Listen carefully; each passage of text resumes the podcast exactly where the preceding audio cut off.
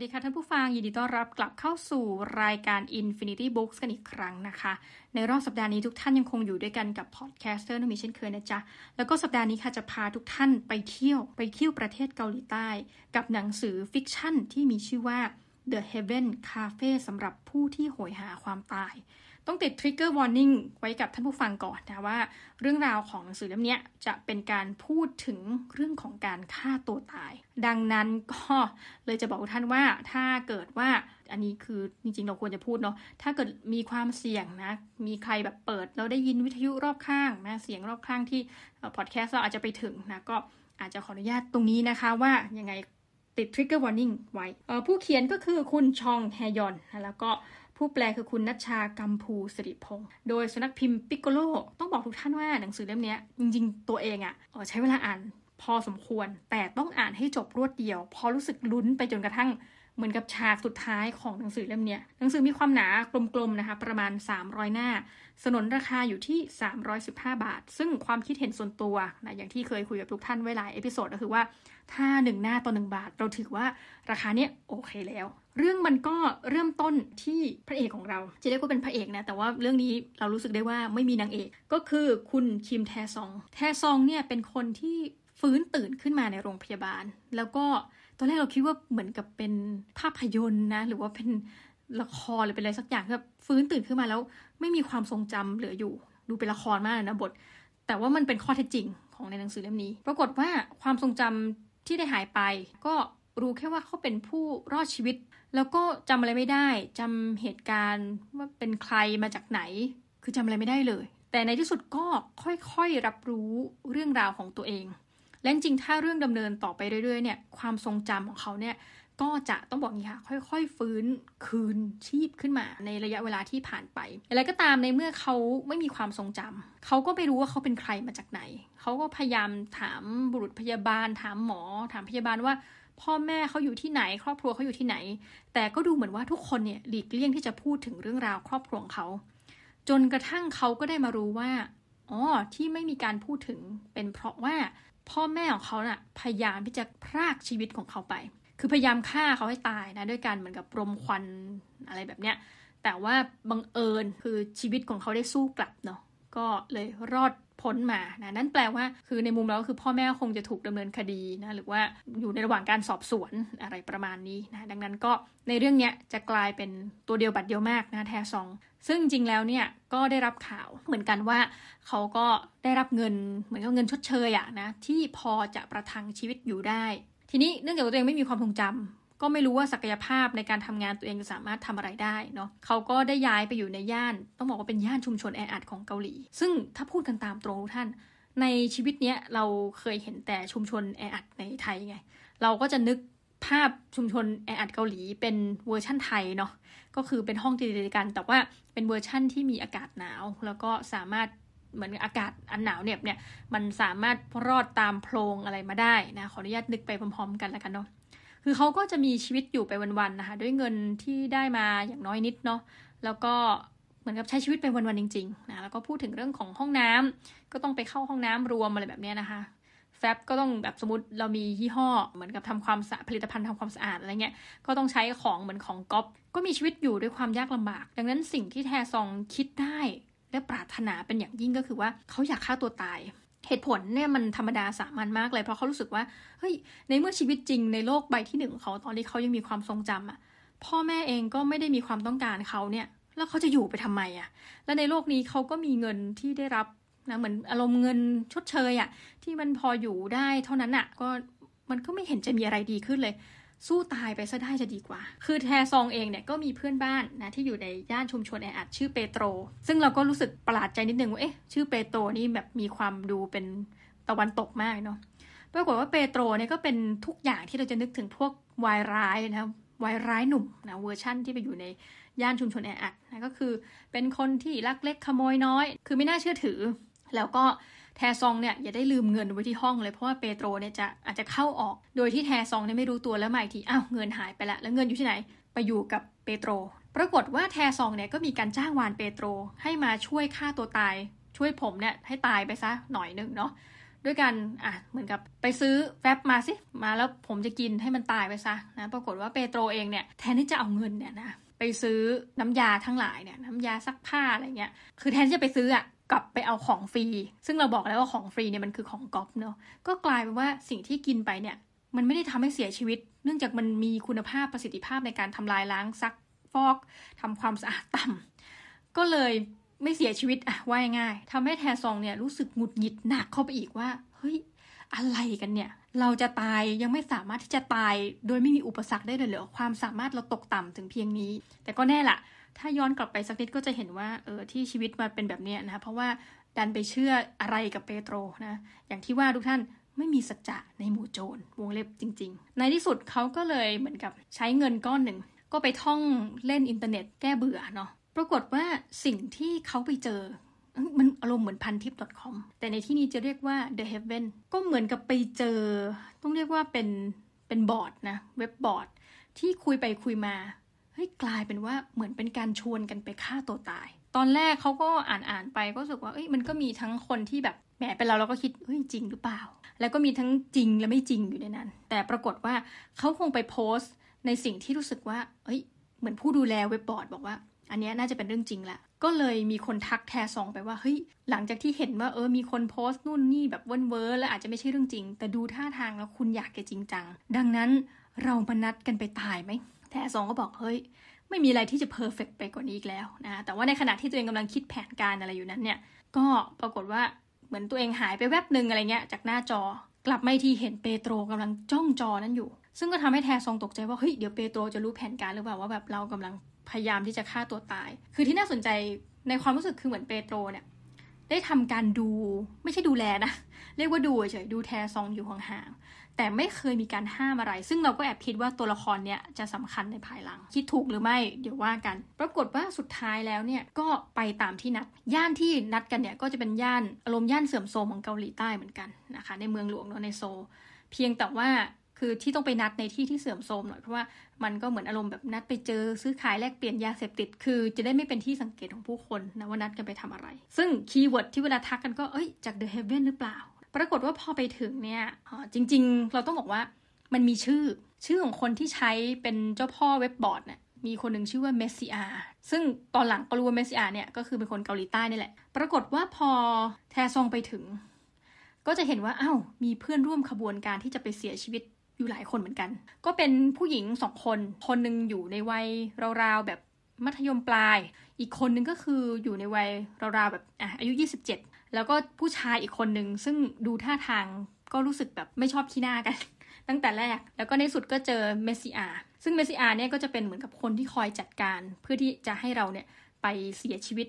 กันอย่างที่คาดหวังเขาบอกว่าพอมาถึงรวมกันเนี่ยค่อยๆเดินกันมาเนาะทุกคนดูมีความผู้หญิงโดยเฉพาะบรรดาผู้หญิงทั้งหลายเนี่ยดูมีความอยากจะเสียชีวิตจริงๆแต่ละคนเนี่ยชื่ออะไรกันบ้างต้องบอกทุกท่านว่าพอพูดครั้งนี้แล้วก็จะพูดทีเดียวนะเพราะว่าหลังจากนั้นเนี่ยเราก็จะจำไม่ได้ละก็อ่ะ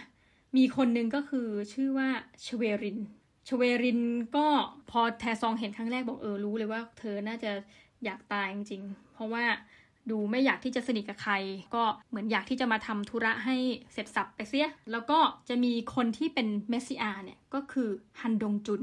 ซึ่งฮันดงจุนเนี่ยก็ยังเป็นหนุ่มอยู่นะแล้วก็ก็บอกว่าน่าสนใจที่มีคำถามที่เราเกิดขึ้นก็คือว่าเอ๊ะเขาหาเงินในการที่จะมาแบบช่วยเหลือให้ทุกคนเนี่ยนะได้ฆ่าตัวตายสำเร็จเนี่ยมาจากไหนแล้วก็มีผู้หญิงคนนึงก็คือคุณมินซอราคุณมินซอราเนี่ยอายุยี่สิบเจ็ดปีแต่ว่าจากที่ดูเนี่ยคือนะแทซองบอกอุ้ยจริงๆดูแก่กว่านั้นนะคุณมินโซรานี่ก็ดูหดหู่ในขณะที่ชเวรินซึ่งเป็นเด็กสาวนะคะเด็กสาววัย สิบเจ็ดถึงสิบแปด ปีเนี่ยคือก็ดูอยากตายเหมือนกันแต่ว่าดูเป็นคนอยากเสียชีวิตที่แบบไม่อยากรู้จักใครเลยไม่อยากสูงสิงกับใครคือไม่เฟรนลี่นะคะว่าง่ายกับอีกคนนึงนะคะซึ่งในที่เนี้ยคนคนนี้จะเป็นคนที่มาสายซึ่งตอนแรกเขาบอกว่าอ้าวแล้วถ้ามาสายเนี่ยทำยังไงก็เลยสรุปกันว่าเออถ้ามาสายเราก็จะทิ้งเขาไว้เพราะถือว่าเขาไม่ได้ทำตามกฎระเบียบปรากฏว่าสุดท้ายก็บอกรอผมด้วยรอผมด้วยนั่นก็คือคุณจองแทโอซึ่งเป็นอะไรที่ต้องบอกเลยว่านะแทซองก็รู้สึกไม่ชอบหน้าปรากฏว่าฮันดงจุนก็มีรถมารับนะหมายความว่าเป็นคนนำรถเนี่ยพาทุกท่านไปแต่ปรากฏว่าทางที่ไปเนี่ยมันมีความ สลับทับซ้อนนะมันก็ไม่ได้ใกล้จากสถานที่ที่พาไปมันเป็นสถานที่ที่เหมือนห่างไกลผู้คนง่ายๆก็คือเหมือนกับไปเจอบ้านร้างซึ่งรอบทางของบ้านร้างเนี่ยก็เหมือนมีหญ้าขึ้นอะไรเงี้ยคือไม่ได้รับการดูแลอะไรแบบเนี้ยตอนแรกทุกคนก็แบบอ้าวตั้งคำถามกันว่าเอ๊ะนี่เราจะไปไหนเราจะตายยังไงปรากฏว่ามิสเตอร์เมสซิอาเราก็แบบเฮ้ยเดี๋ยวค่อยบอกเดี๋ยวค่อยบอกก็จนกระทั่งมาถึงบ้านร้างซึ่งมันก่อให้เกิดความสงสัยเพราะว่าพอเข้าไปในบ้านร้างที่ว่าเนี่ยถึงแม้มันภายนอกมันจะดูร้างนะแต่ว่าข้างในมันเจ๋งมากเลยคือทุกคนสามารถที่จะมีห้องนอนเป็นของตัวเองได้ก็มีความ privacy สูงนิดนึงแล้วเขาก็กะว่าเราจะยังไม่ตายวันนี้เราจะมีการใช้ชีวิตอยู่ด้วยกันในช่วงสัปดาห์นี้ก่อนแล้วเราจะค่อยตายพร้อมๆกันเอองงหนักเข้าไปอีกแล้วก็ทุกคนเหมือนกับเอ้าก็จะมีคนตั้งคำถามว่าเอ้าแล้วทำไมไม่ตายให้มันเสร็จๆไปเลยเขาบอกเอ้าก็ไหนๆจะตายแล้วนะก็มาเหมือนกับรื่นรมอภิรมย์ความตายไปด้วยกันยกตัวอย่างเช่นในบ้านหลังเนี้ยก็บอกเลยว่าคุณอยากจะทำอะไรคุณอยากจะทานอาหารอะไรผมจะหามาให้หมดมีตั้งแต่สเต็กชั้นดีซึ่งทุกคนได้กินนะแล้วก็จอยมากนะคะปรากฏว่าแทซองก็สังเกตว่าเอ๊ะเจ้ามิสเตอร์จองเนี่ยคนที่เขาไม่ชอบขี้หน้าเนี่ยทำไมดูจอยกับอาหารคือมันลักษณะยังไงมันก็ดูไม่เหมือนคนอยากตายอะว่าตรงๆดูเอนจอยผิดปกติแล้วก็ดูพูดจาไม่ค่อยสุภาพคือคนจะเสียชีวิตเนี่ยถ้าไม่หดหูก็น่าจะมีความเกรงใจกันเพราะว่านี่ก็ไม่ใช่บ้านเขาเนาะแต่ว่าคนที่จัดการคือเมสซิอานะคือฟังดูเป็นเราเราก็คิดในใจว่าอุ๊ยเมสซิอานี่ดูรวยมากจะเสียชีวิตทั้งทีทำไมมาแบบเป็นการจัดการปรากฏว่าเวลาก็ผ่านไปนะทุกคนก็มีห้องนอนมีอะไรเป็นของตัวเองปรากฏว่าแค่ผ่านไปคืนหนึ่งก็มีคนผูกคอเสียชีวิตซะแล้วนะก็เป็นสตรีที่อยู่ในกลุ่มงงเลยทีนี้นะงงเลยเฮ้ยเกิดอะไรขึ้นก็หงุดหงิดเลยนะเมสซิอาก็หงุดหงิดว่าเฮ้ยฮันดงจุนหงุดหงิดว่าทำไมไม่รอให้ตายพร้อมกันนี่เยนี่ทำเสียเรื่องก็หงุดหงิดหงุดหงิดแล้วก็อ่ะไม่เป็นไรคือหงุดหงิดไปแต่ว่าชีวิตเราในวันที่เหลืออยู่เนี่ยมันจะต้องมีการดำเนินต่อไปแต่ก็เริ่มรู้สึกเอ๊ะทำไมเป็นอย่างนั้นปรากฏว่าอ่ะเรื่องมันก็ดำเนินไปทุกท่านปรากฏว่าสิ่งที่พระเอกเห็นก็คือความไม่ชอบมาพากลหรือการตั้งคำถามว่าเอ๊ะทั้งที่พยายามจะมากันไกลขนาดเนี้ยแต่ว่าอาหารที่เลิศรสเนี่ยใครเป็นคนนำเข้ามาเพราะดูแล้วว่าบ้านหลังเนี้ยมันเหมือนกับมีที่ดินบริเวณรอบๆเนี่ยมันเข้าออกเนี่ยมันต้องมาทางรถอะหรือว่าจะมีคนเฮลิคอปเตอร์เข้ามามันก็ไม่น่าใช่เพราะว่าคนเหล่านี้เขาก็อยู่กินด้วยกันเขาก็ไม่ได้เห็นว่ามีเสียงเฮลิคอปเตอร์เพราะมันดังเนาะก็อาจจะได้ยินปรากฏว่ามันก็มีเหตุการณ์โป๊ะแตกดูท่านคือพอวันและเวลาผ่านไปเนี่ยเขาก็มาดูว่าเอ๊ะเราจะตายยังไงเราจะทำยังไงนะคือสุดท้ายแล้วคนที่กุมความลับทั้งหมดหรือคนจัดการเนี่ยก็คือมิสเตอร์เมสซิอาปรากฏว่ามิสเตอร์จองแทโอที่แทซองเนี่ยไม่ชอบหน้าก็ได้เผยตัวว่าเหมือนกับถูกจับโป๊ะอะว่าง่ายนะเพราะว่าสุดท้ายแล้วเขาเหมือนกับเป็นคนที่อยากจะมาเขียนเปิดโปงว่าเฮ้ยมันมีเคสแบบนี้ด้วยเว้ยนะนัดกันมาฆ่าตัวตายอะไรเงี้ยคือจะเอาเรื่องไปเขียนอะนะเพื่อที่จะหาเงินหาทองว่าง่ายก็แปลว่าไม่ได้ตั้งใจที่จะมาฆ่าตัวตายซึ่งพอแทซองเนี่ยรู้แกวเข้าก็เฮ้ยโมโหแต่ว่าตัวผู้ชายคนที่ถูกจับได้ก็ช่างมันปลายอะไรเงี้ยคือไม่รู้สึกผิดอะอะไม่ได้มีความอายหรืออะไรที่แบบต้องเอาเรื่องของคนตายมาเขียนเป็นเรื่องที่จะมาทำเงินต่อไปแต่ปรากฏว่าพอผ่านวันนั้นไปกลายเป็นว่าผู้ชายคนนี้เสียชีวิตเอาแล้วเรื่องมันก็เลยดำเนินมาที่ว่าเฮ้ยแทซองบอกว่าถ้าเช่นนั้นนะทุกท่านเออนั่นแปลว่าอันนี้มันคือการฆาตกรรมแหละแล้วใครอะเป็นคนที่ฆ่าผู้ชายคนนี้ก็เริ่มมีการระแวดระวังตัวนะคะว่าจองเทโอคือถูกฆ่าในท่าเหมือนกับคุกเข่าคือไม่รู้ว่าตายนะตอนที่เข้าไปดูที่ห้องแต่ปรากฏว่าเอ้าเหมือนกับเราอารมณ์เอามีดจ้วงตัวเองอะแต่รู้ดีอยู่แล้วนึกออกไหมว่าเขาไม่ได้เป็นคนที่มีทีท่าว่าอยากจะฆ่าตัวตายสักนิดปรากฏพอรู้อย่างนี้ก็รู้แล้วนะแล้วก็สืบไปว่าเอ๊ะใครนะจะเป็นคนที่สามารถที่จะมามาฆ่าพวกเราได้มันคือคนนอกหรือเปล่าหรือมันคือคนในกลายเป็นว่าเรื่องที่มาเฉลยก็คืออิตาเมซิอาเนี่ยเป็นทั้งผู้วางแผนและเป็นฆาตกรด้วยทุกท่านพูดอย่างนี้ขนลุกเพราะว่าเรารู้สึกกลัวกลัวแบบว่าเออเวลาเหมือนหนังสือมันจับโปะได้ว่าคนนี้คือฆาตกรทีนี้แหละที่จะไม่เฉลยทุกท่านคือว่าเรื่องที่เหลือเนี่ยมันเป็นเรื่องระหว่างผู้ถูกล่ากับผู้ตามล่าคือเรื่องมันน่ากลัวมากแล้วมันน่ากลัวในความรู้สึกเราที่ว่าสถานการณ์เนี้ยมันจะพูดถึงเรื่องอารมณ์เหมือนแชร์โบแล้วเนาะถ้าทุกคน รู้ถึงบริบทของเกาหลีใต้นะคะก็จะพูดถึงเรื่องของผู้ทรงอิทธิพลในแชร์โบนะคือเหมือนกับแชร์โบรวมกันเนี่ยมีมูลค่าในตลาดหุ้นเกินครึ่งหนึ่ง